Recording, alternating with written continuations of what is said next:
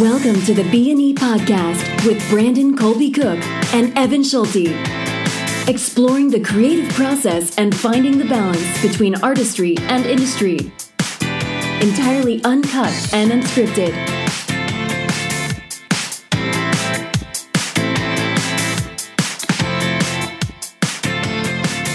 Returning once again, Once again, once again is the B and E podcast for Not So Serious Sunday. not so serious, folks. Yep, we've had a we had a bit of a hiatus, you know, end of the summer Yeah. kind of thing, kind of taking it all in, but it was a brief break, and we're back, hopefully with lots to talk about. Yeah, we have a, we have at least uh, two or three weeks here Yeah. of uh, yeah time away from one another. Yeah. So um, how's how's things been going, man? Great, Yeah. yeah, yeah, things have been going really great. Um, I I mean it's it's hard to to necessarily know where to begin, but um, I've I've been enjoying sort of the the route that I've been been taken on, or at least I feel I'm being led down as far as uh, as far as being a, a teacher and a mentor and uh, and being an artist.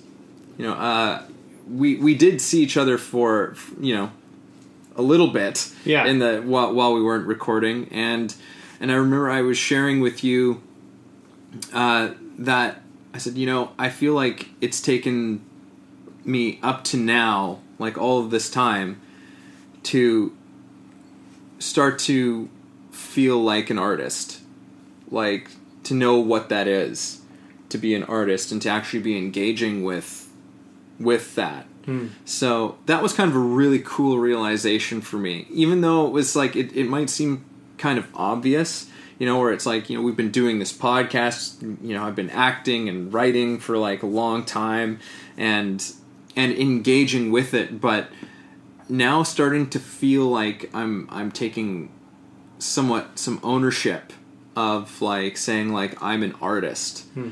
right? Like actually feeling kind of settled in being able to call myself that so it's it's seems small but i don't know it feels kind of it kind of feels kind of big to me Yeah.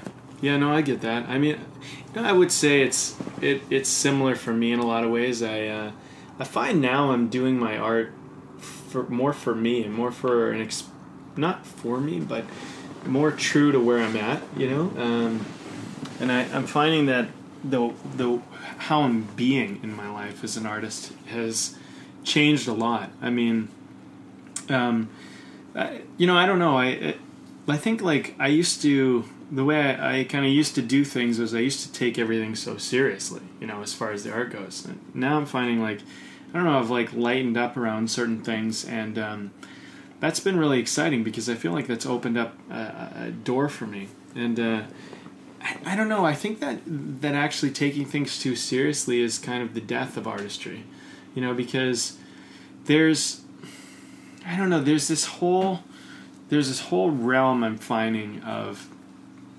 just kind of the joy and the and the and almost the absurd. You know what I mean? Like I'm finding that in the absurd is is more interesting to me than in kind of the serious. And what, what I mean by that is serious is always like, well, you know, is it real? Is it realistic? Is it, uh, you know, how, I don't know, um, how close is it to something or whatever? Like, you know, am I tapping into Yeah. this humanity or, or whatever? I don't know. is it emotional Yeah, exactly. is it yeah it, is it intense is it you know yeah like does it have have something that will just like have people shocked in their seats or i don't know yeah like there's all sorts of things that that Yeah. can go fuel fuel that whole concept of being serious Yeah, pretty much. And I think that's kind of like, you know, in a way, that's a lot of how I was looking at it. And I found that, you know, when I started, when I started being an artist, it was all because I wanted to make people laugh. You know, really, it was all about entertaining and having fun and goofing around and being silly.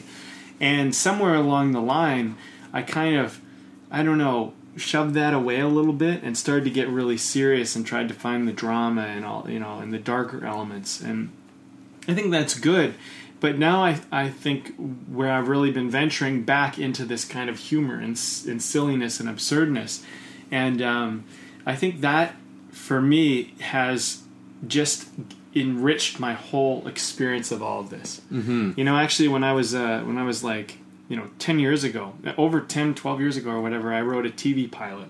And it was a you know seven episodes or whatever and it was a comedy. And it was it's hilarious. And uh, you know and, and it almost got made and then got kiboshed or whatever but it went really far down the line. And um, it's a pro- it's a project that kind of like you know it- it's like one of those projects that'll be like when it finally does get made people will be like well this took like 15 years or 20 years before it ever got Yeah. made you know what i mean?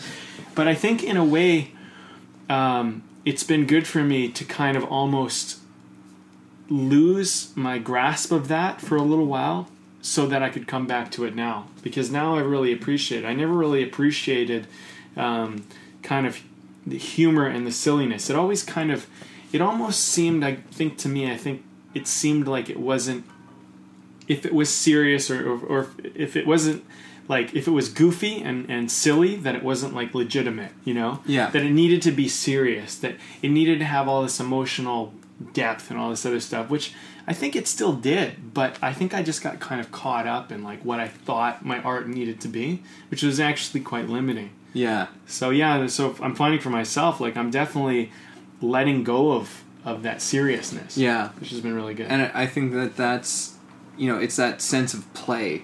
yeah and and yeah, we do. I think we're also like we're kind of trained to at a certain point, you know, like oh well, you know, you got to stop doing that kind of stuff. You know, like you've got to be an adult, which means taking everything really seriously. yeah totally And you know, there's there's an obvious flaw to this whole concept of thinking. I mean, there are so many unhappy adults, yeah functioning adults in the Yeah. world, and just so so unhappy and it's And you know, I think it's because we're so cut off from uh, a sense of, of just childlike awe and wonder and and in play. Yeah. And allowing ourselves to to participate in that anymore without any sense of judgment around it. I mean that's I mean that's no small thing either like what you're what you're saying. Like it's that is a pretty profound shift.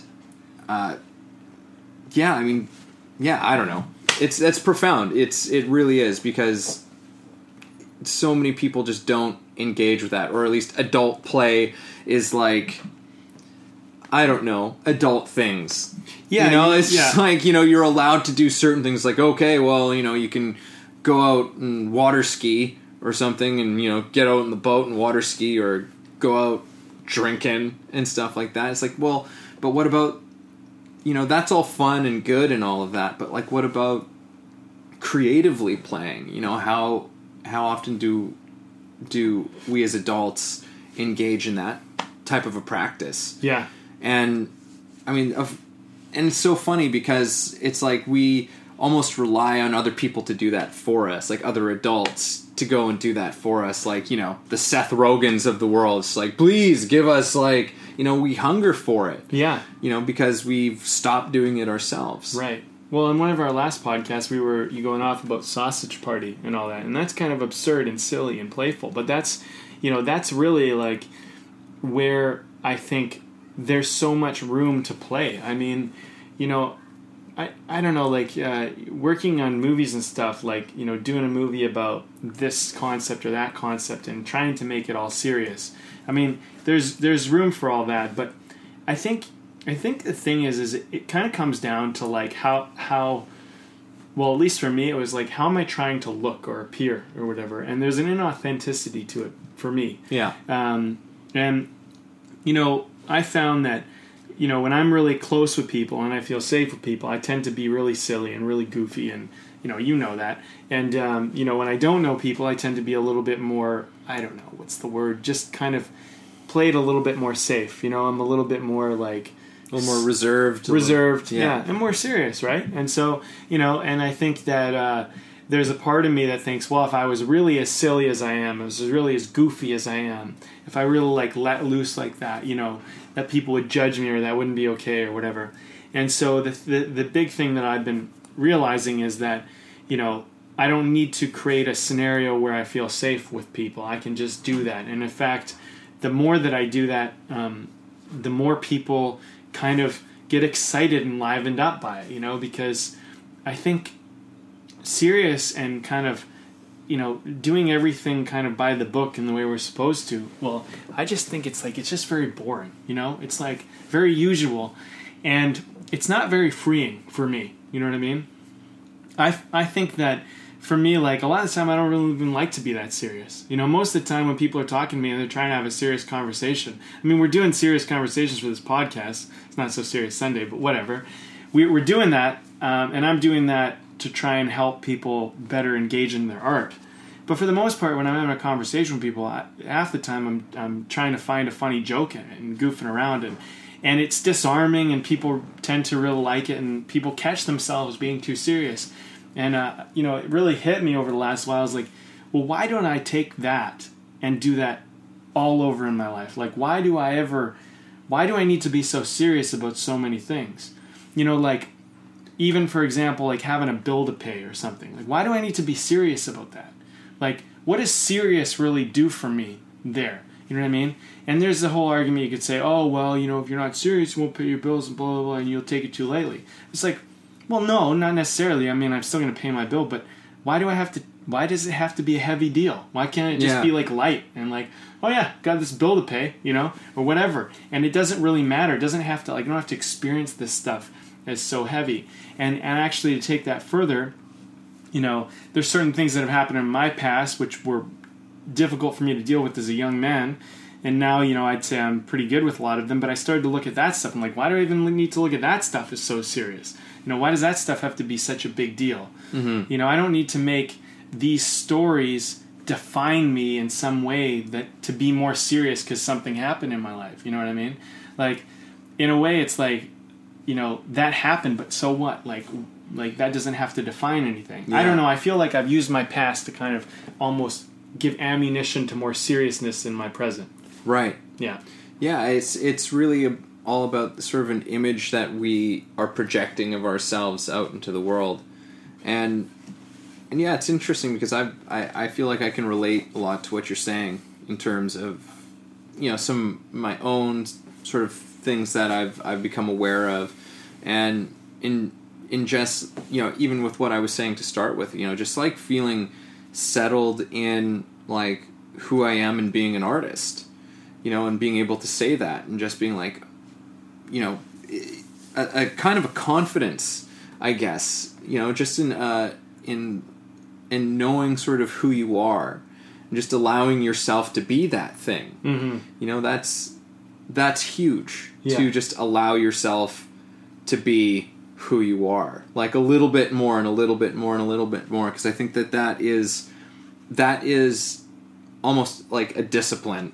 You know being who you, who you authentically are is like a practice and it's something that you you have to keep working at. You know like you you learn a little bit more about who you are you know as you come up against new challenges in your life as new relationships in your life um, and you learn a little bit more about who you are. And and it's really a you know it when when you have some of those experiences where you just feel so settled into yourself and you're not worried about oh what are people thinking about me? What what you know what am i giving off to people right now? And you can just sort of sit in quiet confidence in what you are and what you do. Mhm. and and uh, it's it's liberating it's freeing and you know i'm sure that this is going to be something you know that you're probably going to be still working at for a while. Yeah. Right? Like i'm sure like it's not like like you know you've had this this this shift you have this this awareness which has become really strong in your mind now about just like the kind of person that you're you're projecting out into the world and is that the person that you want to project into the world and and is that really who you are? Yeah. Yeah. Well, yeah, and I mean, I think that's I think that's the thing about authenticity that I'm finding more as I, you know, try to tackle this subject is that I don't know if if any of us ever find out who we really are. I think that that the idea that we can is is kind of a it's a fallacy. It's an illusion. You that know? there's this ultimate answer to all of it. Yeah. Yeah, No, I- because I, would uh, agree with you. You know, the thing is, is I think, um, especially acting is so fascinating for that because if you try on a lot of different characters, and I'm talking like, you know, do character work, you know, work with impediments and voices and, you know, different backstories and whatever and stuff, and you start to really try that on and embrace that. You know, what I found is I started to see that wow, like I could be like this, or I could be like that, or I could be so many different ways.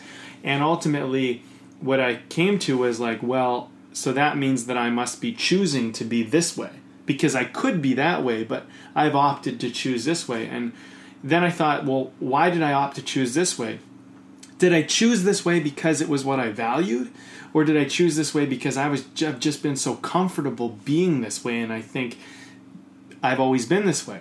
So what I found was interesting is that you know if if if people had experienced me a certain way and all of a sudden they had seen me in another way, for them it was difficult.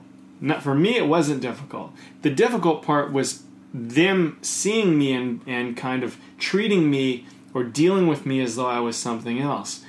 And what I found is that if I just commit to being more how I want to be, based on my value, not on my comfort, people eventually just come along for the ride. They eventually just, you know, they go, oh, well, that that's who you are now. And what'll happen is people will come to me, you've changed, you know, you've really grown, or you've really whatever. And I think it's it's uncomfortable. Change and growth is uncomfortable for people. And I think what people want to do is they want to compartmentalize and you know and generalize and package people and be like okay well i know you you're like this you're this kind of person. And then when someone does something that's outside of our generalization or compartment we're like oh they surprise me or i don't really know them or whatever. And it's like well yeah because you only know them with is as long as they behave within your box. But the moment they move outside of your box you know they're a new person. And i think the thing is is it's scary for us to admit that we could move outside of the box we're in, and it's scary for us to admit that everyone else could move outside the box because if we all did that, we would all suddenly see that none of us really know each other. Because most of us have been hiding so much of ourselves that no one ever really got to see these things, right? Mm-hmm.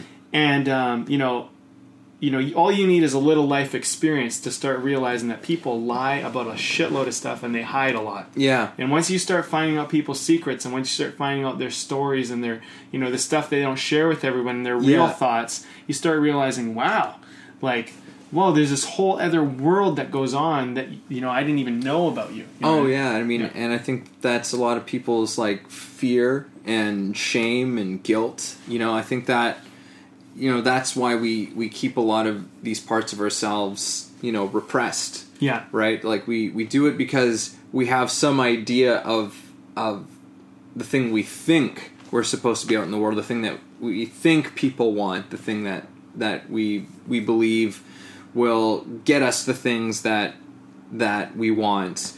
And well, and I mean again, you don't ever really know that answer. Yeah. That's the thing. Like you you you never can like how can you possibly contrive some sort of personality for yourself to put out into the world and be like this is going to get guaranteed results Yeah. right like there's no like that's that's ludicrous right like there's there's no way that's real so you, you know you might as well get on with with being authentic and and being the type of person that you just legitimately want to be in your life yeah.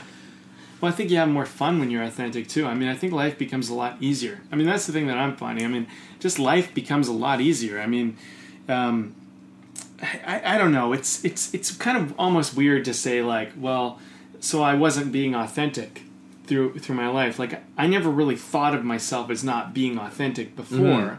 I think say my awareness now has shined light on how unauthentic I was being, but I didn't I didn't necessarily have the capacity to be more authentic at the time. And I think that uh, you know I think that's probably a very common struggle.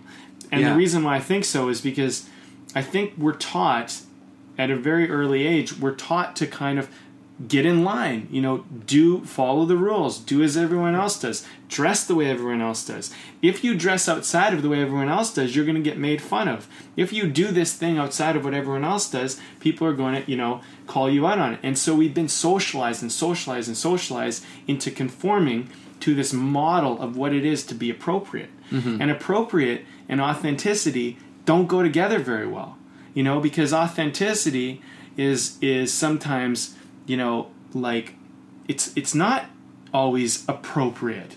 You know now i think sometimes we may have an a- authentic feeling or thought which is maybe destructive or bad and we need to check ourselves on that because we don't want to go around hurting anybody or, or hurting ourselves or whatever but you know i think what we need to do is we need to check in with you know well what what is it that i really want to do right now I mean, you, you know, we were we were there away for the week, right? And we were playing that card game, and there was a moment where, you know, everybody wanted me to come to the table, and I was sitting there, and they were like, "Brandon, come to the table," and I was like, "I don't really no, I don't, I don't really want to come to the table right now." And it's like, "Well, you guys can play," you know. But there was this really interesting struggle that went on inside me for a moment. I was like, "Well, I have to go to the table because everybody wants me to play, and if I don't play, then they can't play the way they want to play." And I was thinking like well yeah i could do that but like what do i want to do right now? And like is it maybe it's not appropriate. Maybe it is appropriate but what was really good for me was a moment of just checking in and being honest with myself. And um, and what was really interesting to me is i said no and everybody was kind of like okay. And we evolved together as a group and we ended up doing something else we never even really talked about but we all figured out what we'd do together. Yeah. and and that's kind of I think the the nature of authenticity where sometimes you know and there was moments where I noticed other people did it too but you know over the weekend. But the thing is what was really interesting is that I think sometimes we conform and we do what everyone else wants to do because that's what the group's doing. And we don't realize that we can direct things by just being authentic. Mm-hmm. And that although everyone might not like it in the moment it might actually lead us to something better you know Yeah. what I mean so that that was kind of an interesting thing that I noticed, and I think, you know, authenticity is kind of one of those things where we, you don't even know you want it until you kind of experience it. Yeah. like you don't like uh, like Well, someone's because- authenticity because it's Yeah. like and it doesn't mean just being like a rebel No. like it doesn't mean just being defiant No. that's not authentic either right like that's just going against something because you know it's what everyone else is doing Yeah. I mean, being authentic might mean participating in something that everyone's doing because you're like no i actually want to get on board with that like, Yeah. that looks great that Yeah. looks fun or whatever it is right um, but it's also being able to just say no just to be able to look at at these things that you maybe have the option of participating with or engaging with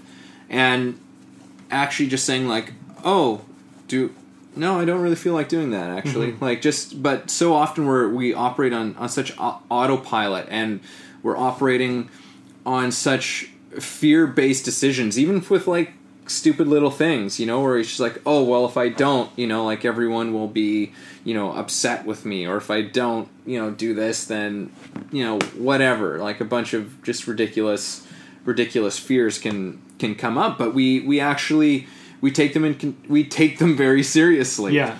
yeah Well, they can be a threat. I mean, like I think authenticity can be a threat to the group. You know, because the, when someone doesn't do what the group wants to do, and I'm not talking about defiance, but I'm talking about someone decides they want to do something that's different when everyone else wants to do. The um, the feeling of abandonment and the feeling of loss, you know, and the feeling of um, the, the desire for validating the idea of what the group is doing. Like, for example, saying no to having a drink at a social occasion. You know, sometimes, you know, people, come on, have a drink. Come on, man, just have a drink. You know, just Yeah. grow up. Or it's like, or, you know, people resort to all sorts of things. They'll start making fun of you, they'll start doing all sorts of stuff sometimes. And so, you know, t- to be authentic is like to go, well, you know, why do I want to drink? Do I want to drink because I want them to stop making fun of me? Do I want to drink because I really want to drink? Like, why do I want to drink? And you know, sometimes you know you want to drink, and maybe maybe other people don't want to drink. But I think um, what what we've been taught as youngsters is we've been taught to kind of validate our own choices based on what other people do. And I'll go back to that teacher who I, I just thought gave me the worst advice ever. But he said, just do what everyone else is doing, Brandon. You know, and I thought that was the worst advice ever. It had some validity to it. You know, if you're really lost and you don't know what to do, look at what everyone else is doing and maybe you can take a cue from that. Yeah. But um, I think too often we're doing what everyone else does because we're doing what they do and we, we conform that way. And I think authenticity is sometimes uncomfortable, but it's really checking in with yourself and going, does this make sense to me? Like, wh- why am I doing this? Um, I was having a big talk with a couple friends just this afternoon. I was talking to them about, you know, um, all I need is a why. You know, if I have a good reason why, I'm willing to I'm willing to do anything, learn anything, doesn't really matter. But if I don't have a why, if someone just gives me an order, and I mean I learned this at a pretty pretty pretty early age. This is kind of grilled into me a bit, but not saying I've never conformed because I definitely have, but it's been grilled into me a lot to really kind of um, know why. Why are you doing this thing? And always question. And just just know why at least, right? So for me, once I once I have a reason why, um, it makes sense. So just to give you an example, we went um, hiking up this creek, right? And it's glacier water. It's ice freaking cold. And so um, a couple of us went in our bare feet. And it to give you the idea of how cold this water actually was, my feet were in it for a few minutes. They started to hurt, like like pain, like almost like you know when your your your, Yeah. your body, like it's like your your skin and your muscles actually hurt because the cold is that cold, right? Yeah. And so I was talking with my friend about how um, I was watching this like special ops soldiers and how they jump into water just to like build their tolerance. And I was like, yeah, I don't know if I could do that. Uh, a little bit later, maybe 20 minutes later, my friend um, jumps from one rock to a next because there are a bunch of big boulders where we are. And he slips and he falls. And I catch him, but his glasses fly off into the river right? And it, into this whitewash area, and we can't see them. So we're trying to dig around. So I like take off my shirt and I like submerge like half my body into the water, and I'm trying to dig around to find his glasses. And his his uh, wife goes to me, he's like, "Yeah, that special soldier training, like all you needed was a why." And I was like, "How interesting." Because I didn't care about the cold once I had a purpose, once I had a reason to really deal with the cold, the cold became second to me, right? Right. The discomfort. But literally 20 minutes or half an hour ago, I didn't even want to have my feet in the water because it was hurting me. Yeah. You know what I mean? But now I'm willing to submerge my basically my whole body into this water to, to go under the whitewash and try and find my buddy's sunglasses. Yeah. You know what I mean? So um, Mind over matter. mind over matter. You know what I mean? So I think like there's uh, I, I think authenticity and, and we talked about the what and the why, like what are you doing? But I think the why really deeply informs um, you know, it's a good thing to check in because then we're not just defiant when we do it. you know? Yeah. Yeah. Yeah, and uh, as we explore, if you, and if, definitely check that one out. That was a great talk that we had about the what and the why. Yeah, it was just a Um, few before this. Yeah, Or maybe it was the last one. That was really, I, I really enjoyed that Yeah. talk that we had because that was one that we didn't, like, we didn't really know exactly what was going to come of it. Yeah. Um, or was that one where we had no? Was that like a not so serious Sunday? think it was a not so serious Sunday. It might have been. We had no idea what we were going to get into, but yeah. yeah, that why is, you know, and and I've thought about that conversation that we had uh, since we we've had it, and and just like I haven't necessarily changed my opinions about some of the things that we came to with with that one, which was you know that about that why being uh, an experience. You know, it's not uh, it's not really a rationalization. You know, and in a lot of ways, why doesn't even seem like it like you, it can be rationalized when you get down to it. And I've shared it with a few other people who have just been like, yeah, yeah, yeah, like, Well, just yeah. like really, really that's picking a, up that's a it. good word you brought up there, the rationalizing, because I think that's where it becomes, that's where it can start to become inauthentic when we try to rationalize. Because I think like uh, when when I'm at least from my experience, when I'm connected to a why, I don't necessarily need to rationalize the why. Uh, It's simply a matter of this I believe will work. So let's do this. You know, and you could say, well, I'm doing this because blah blah blah blah blah. But it's not really like that. It's like, you know, um, there's a certain kind of like a like a value, a connectedness, and a purpose, and you go in and do it. I think rationalization is trying to trying to base logic around an experience. You know, it's like you're trying to understand an experience so you rationalize why, why you're doing this thing and a lot Yeah. of the time i think it's kind of just bullshit you know the rationalization is i mean it's a good way to kind of like talk about it or describe it but i don't know if it always makes sense Well, you know? because it's a very objective type of thing, Yeah. and I think that there are certainly things that can be learned from viewing. I mean, I think that our ability to rationalize uh, is definitely a helpful thing Yeah. in our world. Like, absolutely, and it has its place, but it's not. It doesn't.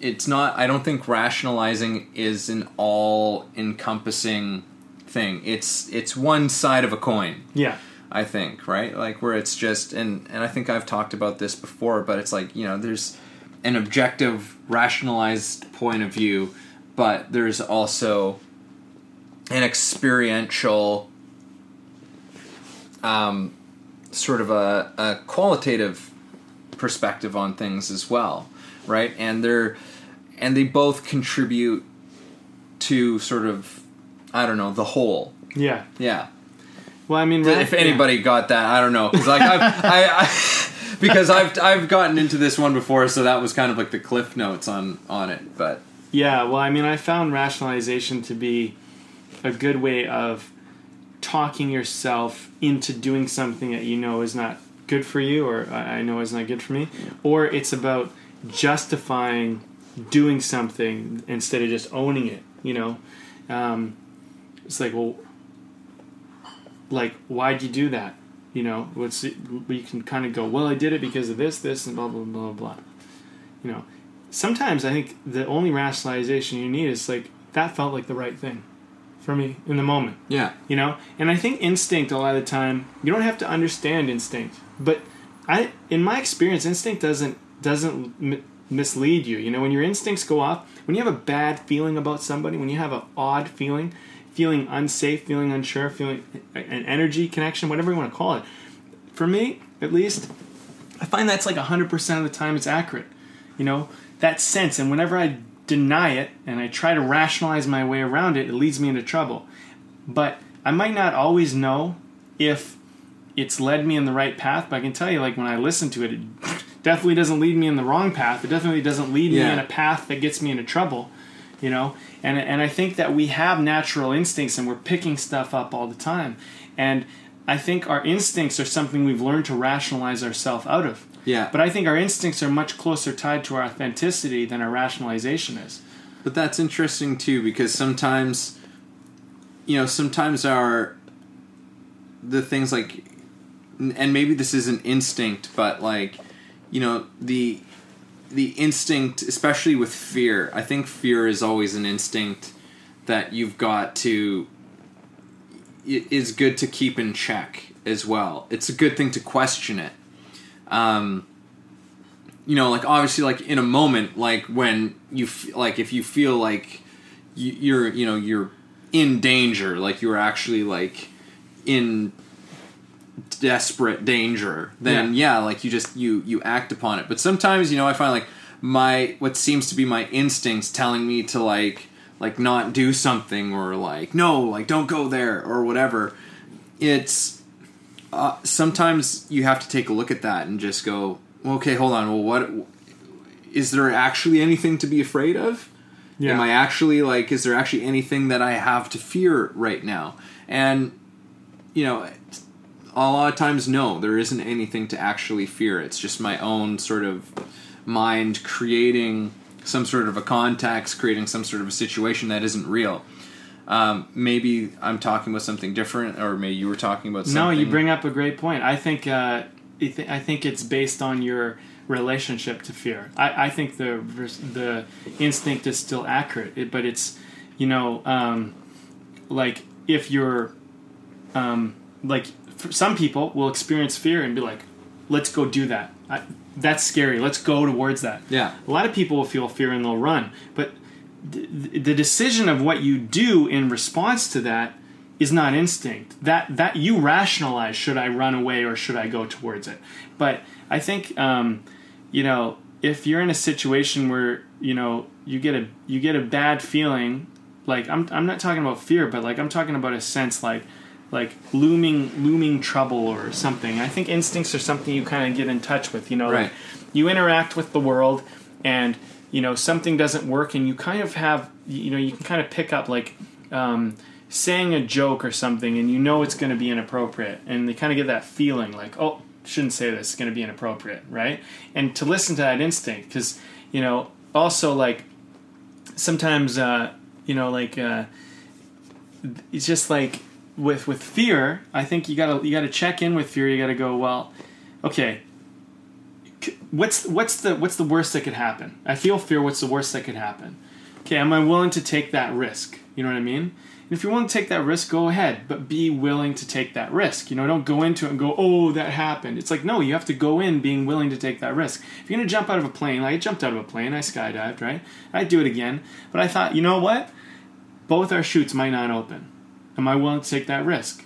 If, if we find out we're free falling in the sky and, it's, and you know this is it am i willing to take that risk? And i thought yeah i'm willing to take that risk. I'm willing to do that. If that's what happens that's what happens at this point. I've packed my chute. I've, I've done everything that i can do to make sure. I feel certain about it. And you know what? I'm going to go towards this thing. This is something i want to experience. So you know, you could say, well, that's insane. That's crazy. You know, you could die. It's like, well, yeah, you could die. But you know what? You could die about a whole bunch of stuff.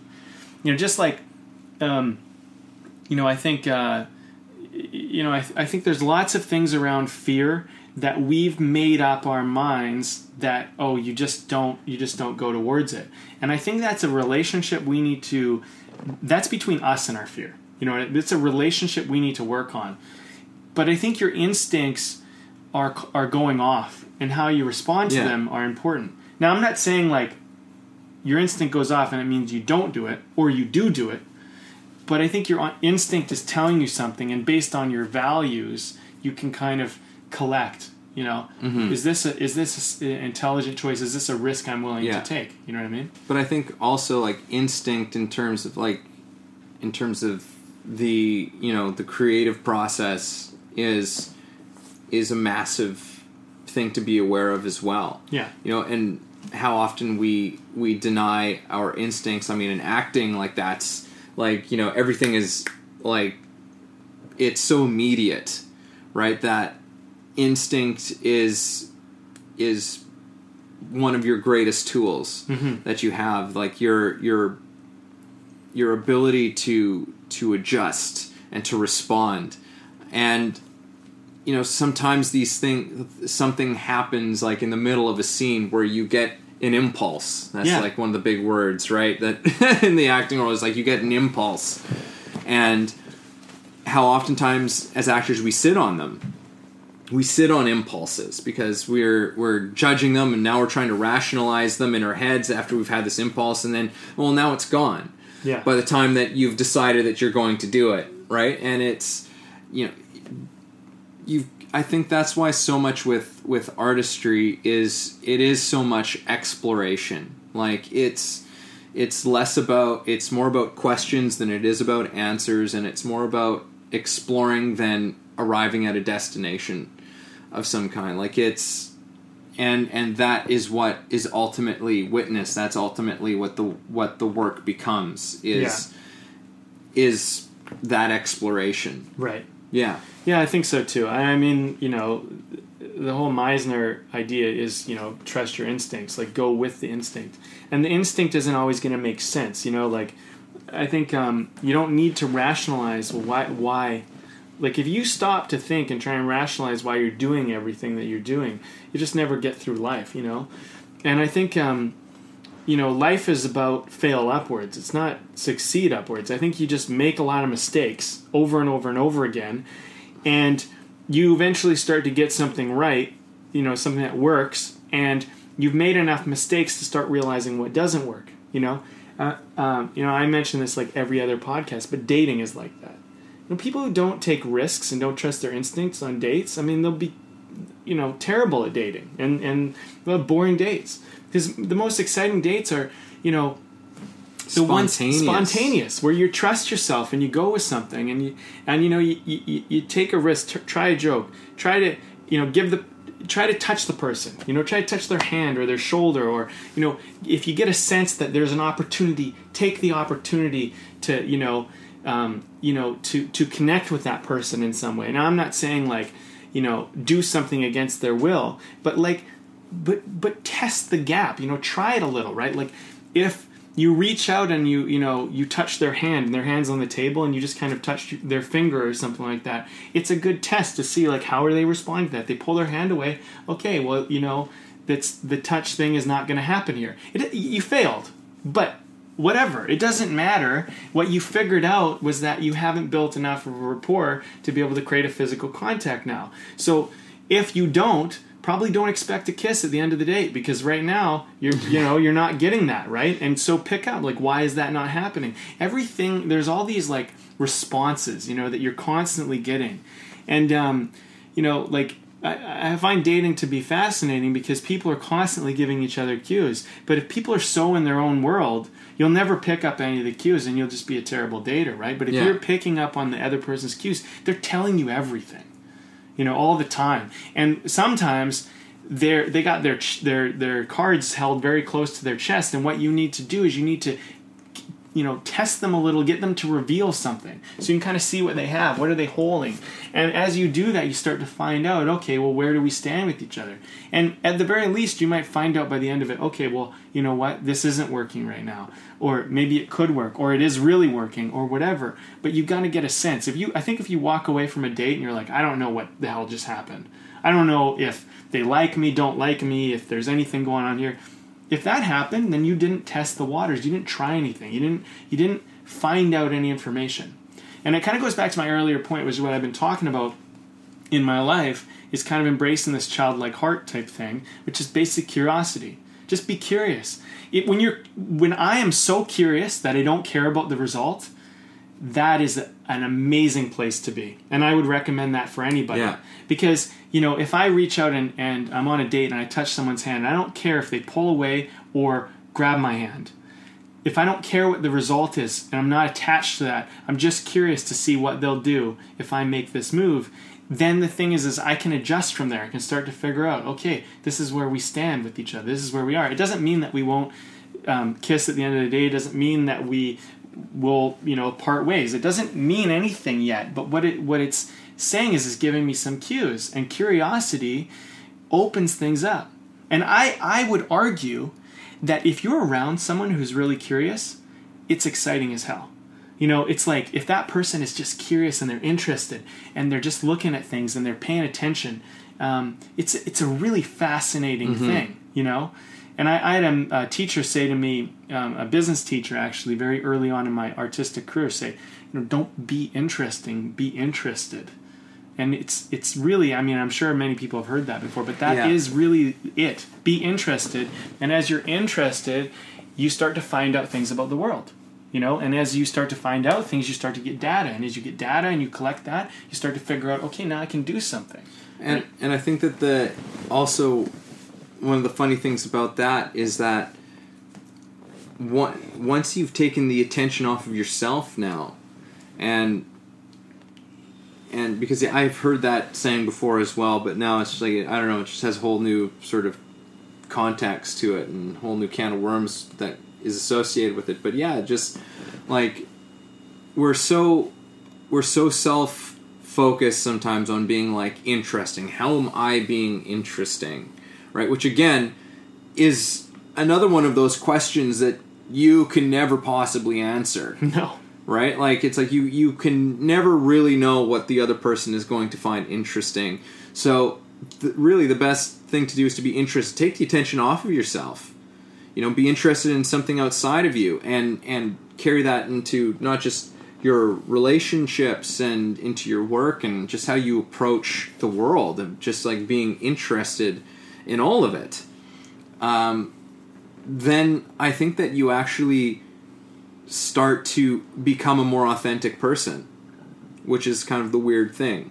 I, I that's my point exactly. Yeah. My point exactly is that authenticity is very closely tied to being interested, and it's very far away from trying to be interesting. Yeah, because you're just because when you're, you're, authentic, you don't need to be interesting. yeah You just are. yeah you're just doing the things that are speaking to you. You're just doing the things that are of interest to you that that are are joyful things for you. Yeah. I mean, that was that was something else that uh, that sort of came to me as well, just like over um, over that weekend that that we had away, and it Yeah. was just like, you know, you, you were there. I don't need to tell you, but for the audience, you know, we were. It was just like we're standing out on the lake, and there was this mist over top of it, just in like the dying light of Yeah. the day, and it, like it was just like glass, and I just thought to myself, man, what what it would be amazing to swim in a lake like this. I've always thought about swimming in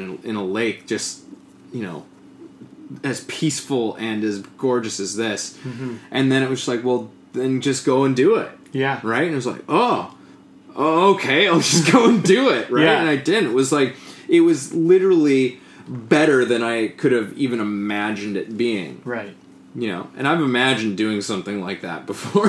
no, and it was interesting because you know we're all standing there on the dock. We're all kind of a little cold, and it's you know the sun's down. It's been raining a bit throughout the day, and finally it's kind of clear, and it was one of those kind of. It, it was almost like we were looking into a painting or something, and yeah, it was an. It was a really cool moment. I mean, it was cool for me to watch you kind of do that too because you're like, yeah, I'd like to jump in this lake, and then you just went and you did it, and it kind of was like one of those moments where you go, why do we you know why do we ever stop ourselves from doing something and and i thought about it and i was like yeah like it it there's there's comfort you know you can hang on to your comfort of like what i have and then there's this this thing that you want which might be uncomfortable but i find so much of life is about stepping outside of that comfort zone you Yeah. know and that was kind of like literally an expression of that like i'm going to step outside this comfort zone i'm going to go do this thing and then once you're in you you were swimming around in there forever Oh you know? yeah, it was.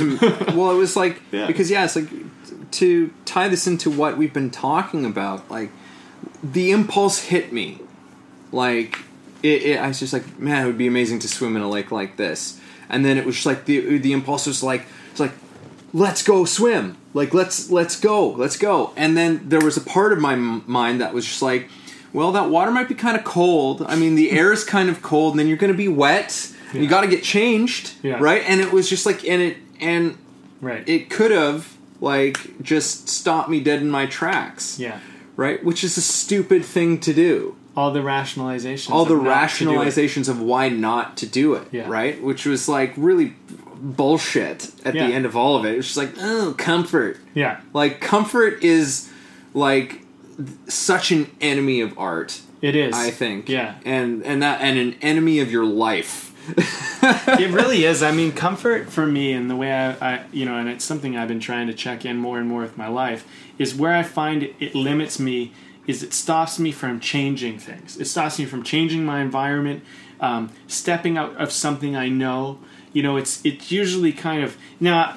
I, I like a little bit of comfort in my life. Don't get me wrong, and I know Well, it's nice to have a roof over your head and a bed to sleep in. And, yeah and you there's you know and I, exactly and i mean um, you know i think uh, there's certain there's there's it's not like comfort isn't bad in and of itself but what i found for me like for example um, and I and I've just been playing with this idea over probably over the last couple months, really over this whole summer.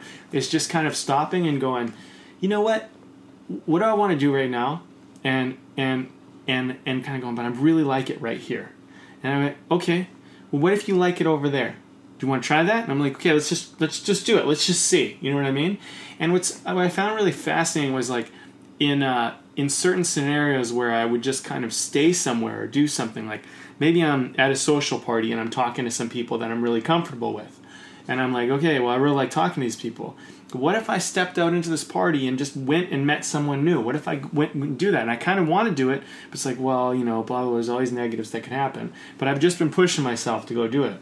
And like this summer, I mean, I've made so many new friends just by pushing those comfort zones. So many wonderful things have occurred by just stepping out of that. And not every time has it worked out perfectly. No, not necessarily, but in a way, I've grown every time I've done it. And um, you know, like uh, uh, for example, you know, just it's like little things. You know, like I usually have a buddy who goes with me to the gym and we work out and we lift together. And I was walking out of the change room, and another guy was walking out, and and uh, I was like, "Hey, what are you lifting today?" He's like, "I'm doing chest." I'm like, "Do you have a do you have a workout partner?" He's like, "No." I'm like, "I'm working out chest too. Do you want to work out together?" And he was like, "No, I don't." And I was like, "All right." this is like, I was like, "Well, whatever." You know, like, like to me, I didn't lose anything. You know, the thing is, is like I'm still working out on my own either way.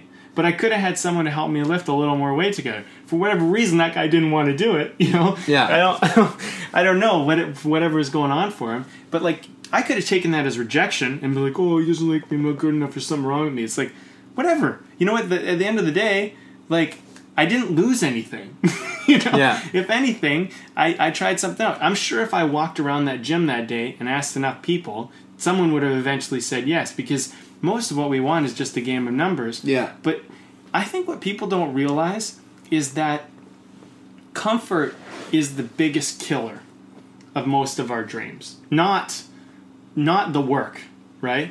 Yeah. Because I mean, dating's the same way. You know, if you're gonna and I, and I mention dating all the time, but I, I love dating as an example because everybody can kind of most people that I've met can relate to kind of wanting a partner or wanting to date or wanting to find a significant other. Most people can relate to that at some point in their life, you know? So even if you're not an artist, you can relate. But if you're having trouble getting a date, all you got to understand is that there's really two things in the way. There's numbers in your way, and there's you in your way. And if you cut those two things out of the equation, if you if you make those things just simply a part of the process, like right foot, left foot, right foot, left foot, you'll eventually get where you're trying to go. And so every time you think about asking somebody out or going to talk to them or doing whatever, your comfort is probably what's stopping you. If you get rid of that, then you go up and you talk to them. Now, if rejection's a problem, just look at it this way. You're gonna it's just gonna be a game of numbers. If you ask enough people, talk to enough people, eventually you're gonna get a response. Now, if you said the same thing to every single person, maybe the thing you said, your introduction sucks. But you know what? If you do it enough, you're going to maybe start to think about maybe the way I'm talking to these people is really not that great. Maybe I'll alter that and change that a little bit. Yeah. You know, and through actual interaction in the world, you start to get better. You, know, you start to um, realize that there's better ways to, you know, connect with someone. And, um, you know, like a lot of guys, for example, uh, you know, will say, uh, oh, like they'll, they'll just do something like, you're really beautiful or you're really pretty or whatever. I mean, if you could talk to a pretty girl, right, who gets that a lot, and she's dressed up to the nines and she knows she's pretty, she gets that all the time, right? So to her, it might feel nice, but for the most part, if every guy's telling her that all the time, she might start to think, yeah, what does this guy want? You know, they all say the same thing. But if someone comes up to her and says something truly authentic and really recognizes something, like, you know, like you notice something like um, maybe her purse is a certain make that you Yeah. noticed you you know whatever and you and you say something like or whatever you find it a unique way to connect to that person the thing is is that you have to kind of get past your comfort and you also have to start interacting with the world and eventually you start figuring some things out. Yeah.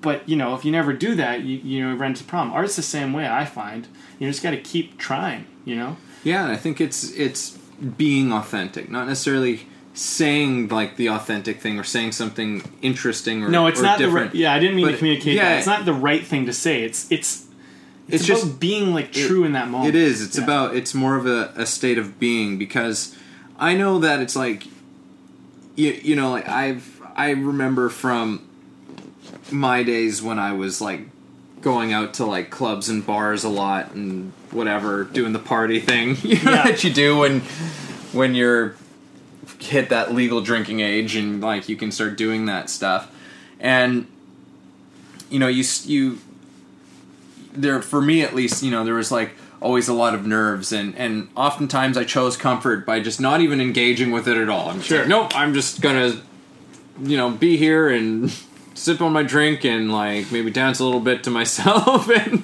you know not not like put myself out there right? Because that was just more comfortable for me to do. And it has a lot to do with my own like sense of confidence and and this and that and and but then and sometimes you go in and you have like something prepared that you're going to try and say and that doesn't work out either the times that i had like the most success in it and just establishing a connection i'm not talking about like hooking up or like you know Yeah. like scoring digits or whatever it is right just in terms of like a, like having like a fun connection with somebody Yeah. or with a group. And it was always just in a place where it was just like, I'm having a great time tonight. And like, I just saw some people and I'm just like, I'm just gonna go up to them, right? And Yeah. like, and I don't even know what I'm gonna say. I don't really know what I'm gonna do, but I'm just gonna go up and something's gonna happen, right? Mm-hmm. I'm gonna approach them somehow. And, and it's incredible when you just have that sort of that energy about you. Yeah. Like it's and and it doesn't come down to any one thing that you say or or any false sense of anything. It was just out of a legitimate sort of you know happiness and joy and confidence that I I was just experiencing. Right. Yeah. Well, and I, I would. I mean, I'm going to take a couple stabs here because I want to go ven- for, venture further into this. I bet you were feeling a certain state, partly because in your perception at the time, certain things in your life were working. So, like, it, and and state is state is almost like it's it's probably the most important thing of all in all social interaction. And I I, I would argue, state is about just as important with our interaction with our art. How how is your state with that, right? Like, you know, I, I came home from a dinner last night. It was super late, and um, I you know I was telling them, you know, I've hit. Uh, oh yeah, I've hit like 1,500 days of writing now, over now, right? And so we were talking about that, and they were like, "Wow, 1,500 days, blah blah blah." And we're just talking about it and whatever, and they're like, "I love your writing" because they read a lot of the stuff that's online, and um, they're like, "Yeah, well, don't be too hard on yourself. You know, don't be so hard on." I'm like, "I'm not hard on myself. You know, I love, I love going home to write. You know, it's one of the things that I'm really proud of. You know, and uh, and and when I write, I have a certain, you know, most of the time, I mean, probably 99% of the time now, is I have a state of just joy and feeling like I'm really connected, and I'm making time for myself to do my art, and so. Um, you know, I really feel like it's working for me. You know, and I think um, uh, when it comes to you know when it comes to art, it comes to authenticity, it comes to dating, comes to really anything. What I've learned, especially over this summer, the, the my one of my most profound shifts, and I shared this earlier on another podcast, is we need small, tiny, achievable goals that we feel we can do, and we don't have a doubt about them. So, like, if you know that, for example, you can brush your teeth every day, that's something that you know you can do. That's a certain uh, capability that you've built in your life that you know you have. And so there's certain things we know we can do, right? And when I find when I know I can do certain things, I start to feel a certain confidence in that in that territory.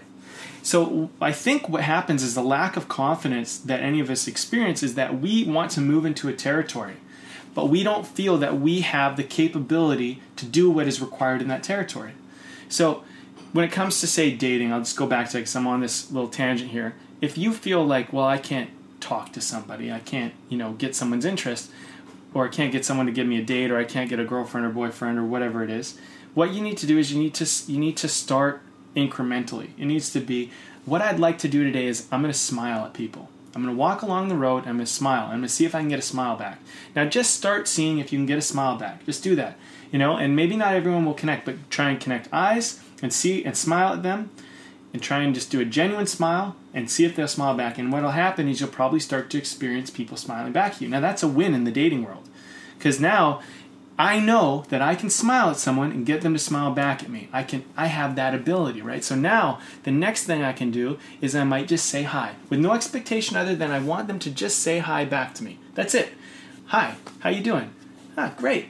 Awesome. Move on. No problem, right? Move on. Try to say hi to as many people you can, right? And and I think everything is very much this way. And so um, actually the Art of War, which I was telling you I was rereading, Yeah. He talks about how there's a hierarchy, hierarchy or a territory. And when we're younger and we're more immature and more, um, I don't know, uh, what's the word? Um, we're just not as aware. We we work on a hierarchy. We try to look at who's better than us and who are we better than. But as we get older and we get wiser, and actually, I think we become more talented at our crafts and our arts and whatever, we start to look for our territory. We start to see where is my territory of this, right? So you might say like. Uh, um, I don't know, like Will Ferrell might say, well, my territory is is humor or something in this area, whereas Leonardo DiCaprio might say, you know, my territory is is is here in this dramatic element or whatever. I don't know, but people start to feel capable within territories. And what we end up realizing is that it's not about who's better or worse in the territory. It's just that can I function in that territory like my peers, like the people who I want to function as? And I found, um, you know, and I was looking back, so I've been really testing these ideas in my own life. I goes, this is this true? Is this true?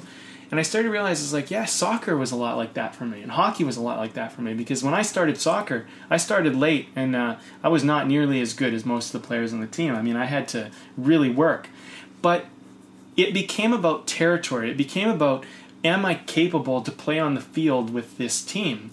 And so then what ends up happening is whenever I made it about hierarchy, about needing to be better or being worse, I usually felt really terrible and I felt in fear. But when I didn't care whether it was better or worse, I just cared whether I could play the game well and help the team and do. I had so much fun. So I think what we're kind of venturing into here with confidence is that, you know, and authenticity is like, I think being authentic is knowing where you have not built your territory and knowing where you have. And if you haven't built your territory, to not make yourself less than, but to look at how how can I incrementally own that territory, you know? And if you do that enough, you will. You know what I mean? And and like uh, you know, if you were a, a screenwriter, if I if I was working with a screenwriter who said, you know, I'm really good at at story structure, I'm really good at creating characters, but I'm really not good at dialogue. I don't know what to do. I would say, okay, so your practice every day is for five minutes every day, no matter what. I want you to write a dialogue scene. Just write some dialogue for five minutes every day. Yeah. 10 minutes, 30 minutes, whatever you are willing to commit every day. Do that every day. And eventually, if you do that enough, they're going to start to get pretty good at dialogue. They're going to practice dialogue, dialogue, dialogue. Then they're going to start to have a territory of dialogue, right? Um, and so I think that that's like everything, I, I, you know. And I, I think we need to start small so, because if you try to take it all on, like I know the the dating game, like if you go, I'm gonna go out today and I'm gonna meet someone and I'm gonna date them or I'm gonna get their number, right? But you've never really even you haven't walked around and smiled at anybody in like months. Yeah. I mean, your chances are like it's like playing the lottery, right? But if you have kind of built some skill connecting and and you know starting to feel like, hey, I'm pretty capable, you know, you're that's gonna be like no problem. Asking for a number is gonna be like whatever, no big deal, you know. So it's it's all relative to the territory Yeah. you practiced. Yeah. I, I think it was from a Dan Millman book, and it, I thought it was it was its simplicity was so brilliant, and it was everything is difficult until it becomes easy. right. That's pretty much that's exactly what I'm saying. Yeah. Yeah, and it's just like and and and I think that's acknowledging you know without judgment you know about where you are. Yeah. where you're at. You're just like, you know, when you just don't know how to do something, we're not experienced in doing something, then why do we f- even like there's no need to feel shitty about not being good at something because it's like, well, how are you supposed to be good at it? Yeah. You know, you like of course you're not good at it. Like Right. you you've barely done this thing. You know, you're not practiced. You know, like it's so the only way to do it is to get experience and to practice and to and to not, you know, have things not work, you know, a couple of times, you know. Yeah. Yeah, and, And- I, and I think the the whole idea that people have an innate ability or they're naturals or they're born into something, it it- it's um, I think there is some relevance to it, but I just think it's um, a lot of the time it's kind of undermining because really like I do think some people have a more athletic disposition or some people might have better fingers for piano or whatever, you know. Um, and some people might have the disposition of they had parents or whatever who could help them and blah blah blah. And you can come up with all these reasons. But nothing really ever makes up for work ethic. Nothing ever makes up for persistent consistent practice. And passion. and passion yeah. And just putting your energy into it. And eventually you do something enough you'll get really good at it. I mean Yeah. you know um, and i think the thing is is just the willing to work to work on that thing. And uh, you know you get better and better. And and i think um, life is really like a set of skills and the more skills that you kind of acquire and feel proficient at the more you start to build a sense of like i can do this in the world and which is kind of a sense of confidence you know? And um, i think uh, you know when people don't have confidence when, when we're lacking confidence it's because we're trying to take on more than we have worked for. We're, we've tried to take on too big a chunk. It's like trying to take a whole steak and chew that all in one bite. It's just not going to happen, you know. But if you take tiny little bits, you know, little by little, um, you can you know you can take down this this whole thing. Whatever. I mean, use any analogy you want. It doesn't really matter. But um, yeah, I, and you know, I, I think also you start to you know you start to look in your environment too. Like certain environments are set up for you to succeed, and certain ones are more difficult. You know, um, like if you're going to ask someone on a date, you know, at a club, you're dealing with a different environment than you say maybe would be walking around uh, an art studio. You know what I mean? It's it's a different feel. People have different guards up, different expectations, different things are going on. People might be inebriated, you know. That might work in your advantage, that might work against you. You know, there's there's all sorts of elements that are going on. And I think what artists can do and and I think uh, you know, um, I speak to everybody and every artist, including myself, is that we can learn to set our own stage. We don't have to always play on the stage that we think we have to play on. I mean, you know you can make the the party come to you sometimes i think what we can do is build what we want you know um, like if you want to show the world you're funny as an actor don't just wait for funny auditions to come around go and start doing a one man show or one woman show where you're doing something funny and work on that. Or do stand up with your friends and just be like hey will you guys put up with two minutes of me telling jokes? You know or whatever you know or or do it in front of the mirror if you have to. Like you can work towards that. But what we can do is we can start to build our own stage build our own territory with it. And then when the opportunity comes we'll be practiced. We'll be like yeah i got this. I do this all the time. No problem. You know what i mean?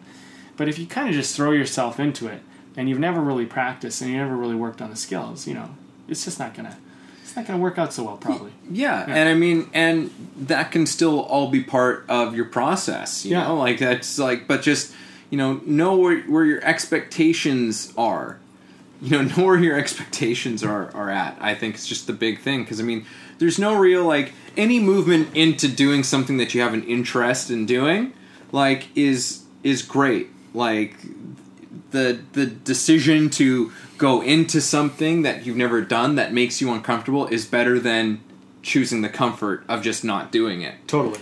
Right? Um, which you inevitably pay for in the end anyhow right? By being extraordinarily uncomfortable with how comfortable you are in your life and how boring everything is. But I think it's just like any movement into it, and it's it comes down to a lot of what you're expecting to get out of it. Right. Right. You know, if like you've never done stand up before in your life, and you decided to just like two days before a show, you know, go like submit yourself for an open mic and like whip up a couple of jokes on like a piece of paper that you haven't performed for anybody before. You know, you might get some chuckles, but don't expect to tear the house down yeah right but i mean like getting up there and doing it that that is something that Right. there's that that's part of the experience that's going to to start to to shape and mold and strengthen you and, and get you better right? Um but it's yeah i think the big thing is you know i think so so many times we're afraid to do these things because we're so hard on ourselves you know? It's like if we're if we can't you know be amazing then we're just like oh i don't want to do it at all. Right. Right? Which is again it's not very it's not very realistic and it's going to squash your dreams it's going to squash all of your your desires and and your interests because yeah i mean there's plenty of great rational reasons why you shouldn't do a lot of things mm-hmm. you know why you shouldn't pursue a lot of things but at the end of the day is it something that you want to do? Is it something that you love? Is it something that you're interested in? Is it something you're curious about? Is it something that you're fascinated about? Yeah. And if it is, then do it. yeah totally You know, like start somewhere. You know, start somehow. yeah And it will be difficult until it becomes easy. yeah Yeah. Yeah, I, you know, I, I think that's it. I mean, I think uh, you know, it, we, we, we, and you know, and, and I think when we were younger, we were taught um, to, we had to be perfect and we had to have it all figured out. And if we didn't, that there was something wrong with us, or that you know we didn't add up or something. I don't know. And and I think that that's a total fallacy because anybody who has convinced you that you need to show up knowing everything is, you know, they're not a good model. They they don't you know everything takes work. Everything takes effort, and I think some people might have some natural ability, but I think we also learn that if we did something wrong, if we made a mistake, we would get made fun of or we would get scolded or whatever.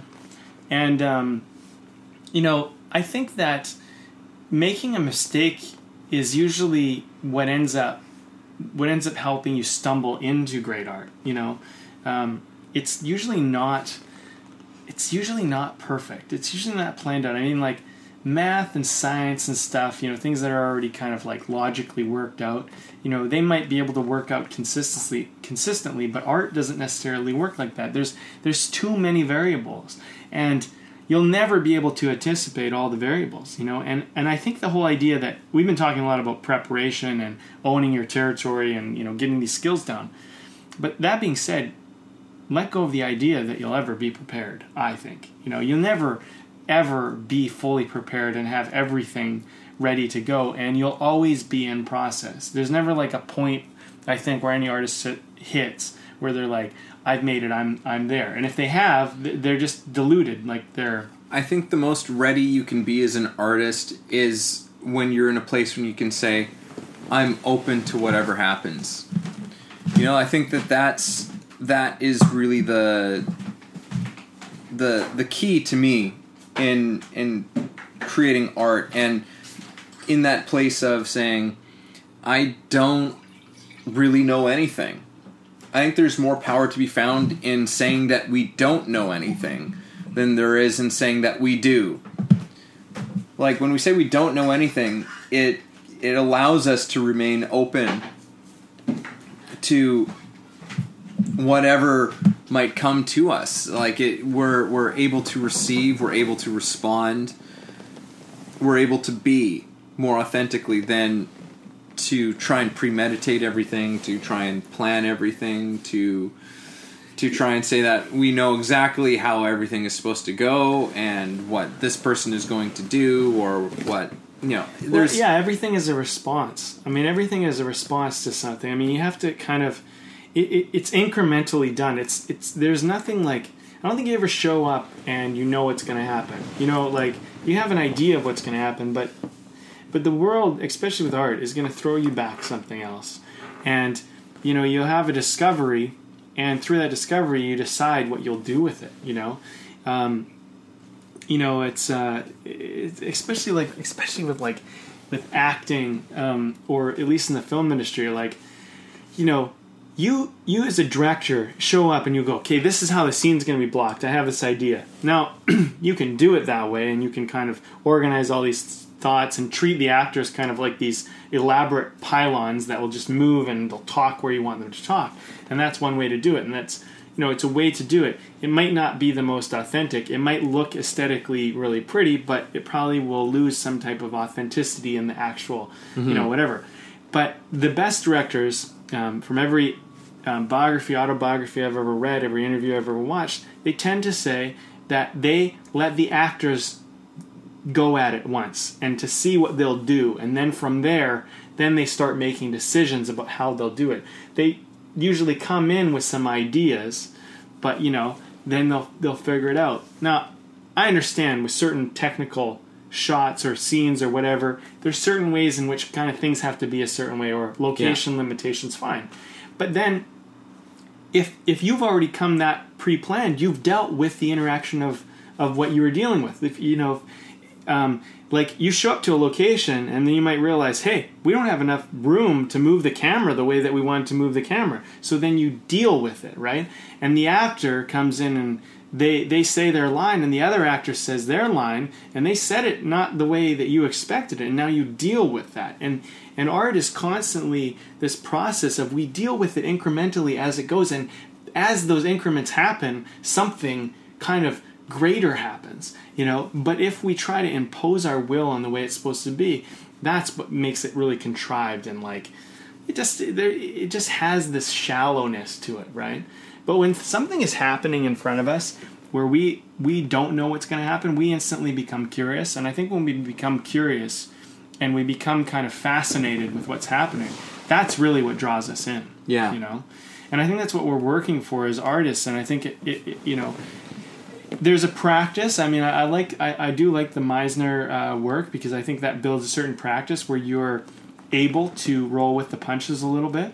I also really like independent film because I feel like directors who dabble with uh, low budgets and kind of dealing with independent film and kind of working with what they have, you know, I think that they build a certain kind of skill set that, you know, um, ones that try to do everything traditional don't don't develop. You know what I mean?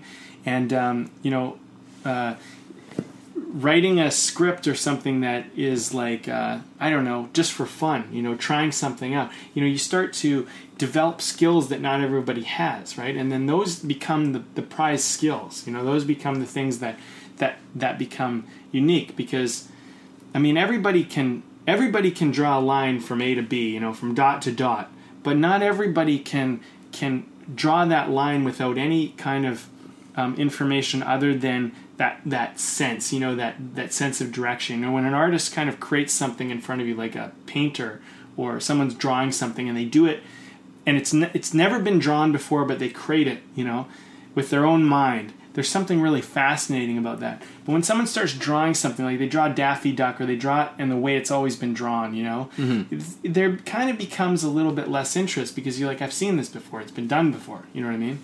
And if someone's putting something together, like if you ever watch someone trace something, that's extremely boring because you're like, I mean, maybe watching them trace is interesting, but what they're tracing is not that interesting because you know it's already there. You know what I mean? Mm-hmm. And I think that art is kind of it's it's exposed. You know, it's exposed in the moment it's happening, even to the artists themselves. Not yeah. you know, not even just to the viewer. No, absolutely. I completely yeah. agree with you. Okay, well, um, let's talk about this beer. We just poured yeah. another glass. Yeah. Yeah. What do you think? You, I, I, I really like. It's it's sweet, but it's um. I mean, it's sweet and it's fruity. It's still beer. It's not like it's it's like on the verge of heading into that like into like a super fruit beer territory. Yeah, but not quite. Yeah, it's it's um it's definitely kind of a a beer for me that I thought was end of summer. You know, it's got the peach flavor. yeah, it. it's called the peach radler. Mm. And it's from uh, the Mission Brewery, which now I'm blanking on their name. Uh, Mission, what the heck was it? Oh, I'm gonna look it up here on my phone. But anyway, it's from the the Mission Brewery, and um, right, yeah, it's called the Peach Radler, and uh, yeah, you know, I thought it'd be nice to get a nice fruity summer beer, you know, to to finish off our summer with, and it's light and um, yeah, it's kind of it's actually I find a lot of these fruit beers I'm not really able to drink a whole lot of them, you know, right o- over and over and over again. But Mission Springs? I think that's it. Um, you know Mission what? Springs, yeah. Let me let me just. I'm trying check. to figure this out here. let me just because we want to make sure we do this. Uh, we give these these good folks the, the credit they deserve. yeah. So, um, yeah, they had a, they had a lot of beer options. Actually, it was it's tough to make a choice. Right. But the internet is so slow right now. Um, it. Let's see here. I'm just gonna unedited and uncut, folks. Unedited. Here it is. We're a little rusty. Yeah, Mission Springs Brewing Company. That's, All right, that's who it is. Mission Springs. Yeah. So um, yeah, they had a lot of different beers and uh, and you know um, a nice a nice uh, full bar. You know, I think everybody in Mission hangs out there. You know, for drinks It's pretty. It's their it's their cornerstone spot. Um, yeah, but they had a lot of good beers. Actually, I got caught between a couple choices, but this is the one I went with. Well, I like it. I've been enjoying it. It goes down super easy, super refreshing. And yeah, if it's a radler, then it's just like meant meant for the sun. yeah, meant for a nice summer day. Um, yeah, so uh, I don't know. What, what have we what have we really discussed here? All right. we talked a lot about we talked about a lot of things, but what what what did you get out of this? Um, you know, I think I think for me, like the biggest things that I'm kind of synthesizing from this whole conversation has to do with what we were talking about and what you were talking about with this idea of play and not taking everything so seriously and curiosity and and exploration and and all of that sort of that sort of territory and and its value in in sort of being in that artistic mode, being in that artistic state of mind, um, and and just being open to things. I mean, I know I this just sounds like maybe like a bunch of I don't know token advice, but it's like be open and blah blah blah blah blah and play. Yeah. But I, I think if there's if I can say this is to like one sort of like piece of like actable like sort of advice would be to follow those those instincts that are that are calling to you. You know that are calling you to do something that that kind of excites you that kind of like like make your hair stand on end a little bit you know that make the blood kind of course through your body a little bit at the thought of doing it. And do it Yeah. like do those things you know don't don't let rationalization step in and and prevent you from doing it don't let it steal that juicy juicy thunder Juicy thunder. don't let it stop the juicy thunder because that's that's really what it is you gotta you gotta work with that that thing Yeah. you know and it might be uncomfortable you know but that's great Yeah. you know and don't expect to be necessarily great right away you know. Follow that thing and and and stumble a little bit along the way. That's a good thing. Mm. you know it's all a good thing and and don't be judgmental of yourself as you're as you're going in and exploring these things because you know sometimes it takes time and then it, it will become the thing that it's supposed to be. And and you'll learn your lessons and and you'll expand your territory Yeah. there we go did i cover enough of the conversation You covered a lot of it, yeah. It- you know, I, and I mean, uh, you're saying territory. I mean, that's what I would say. I'd say incrementally take your territory in in very specific areas, one little bit at a time. Don't don't try and take on everything all at once. You know, if you want to be uh, a great painter, or you want to be a great actor, or a great musician, or whatever it is, s- pick something really small and specific that you can um, feel like you can do and, and start with that small thing and build many many small skills. And whenever anything seems too overwhelming or too big you're looking at too much. You're trying to take on too much. I think it should always seem easy and simple almost too easy and too simple yeah and if it does, then you're on the right path. If it seems complex and it seems hard, and then then you're off track. I think, um, and I think that there is uh, you know a lot of uh, teachers who are have good intent and they kind of want you to push and like take on really hard tasks and do all that stuff and i think you know there's something really great about being audacious and trying some big things out. But i think the only way to real mastery is by taking on small things and mastering them. Not becoming a jack of all the trades by not really doing any of them really well.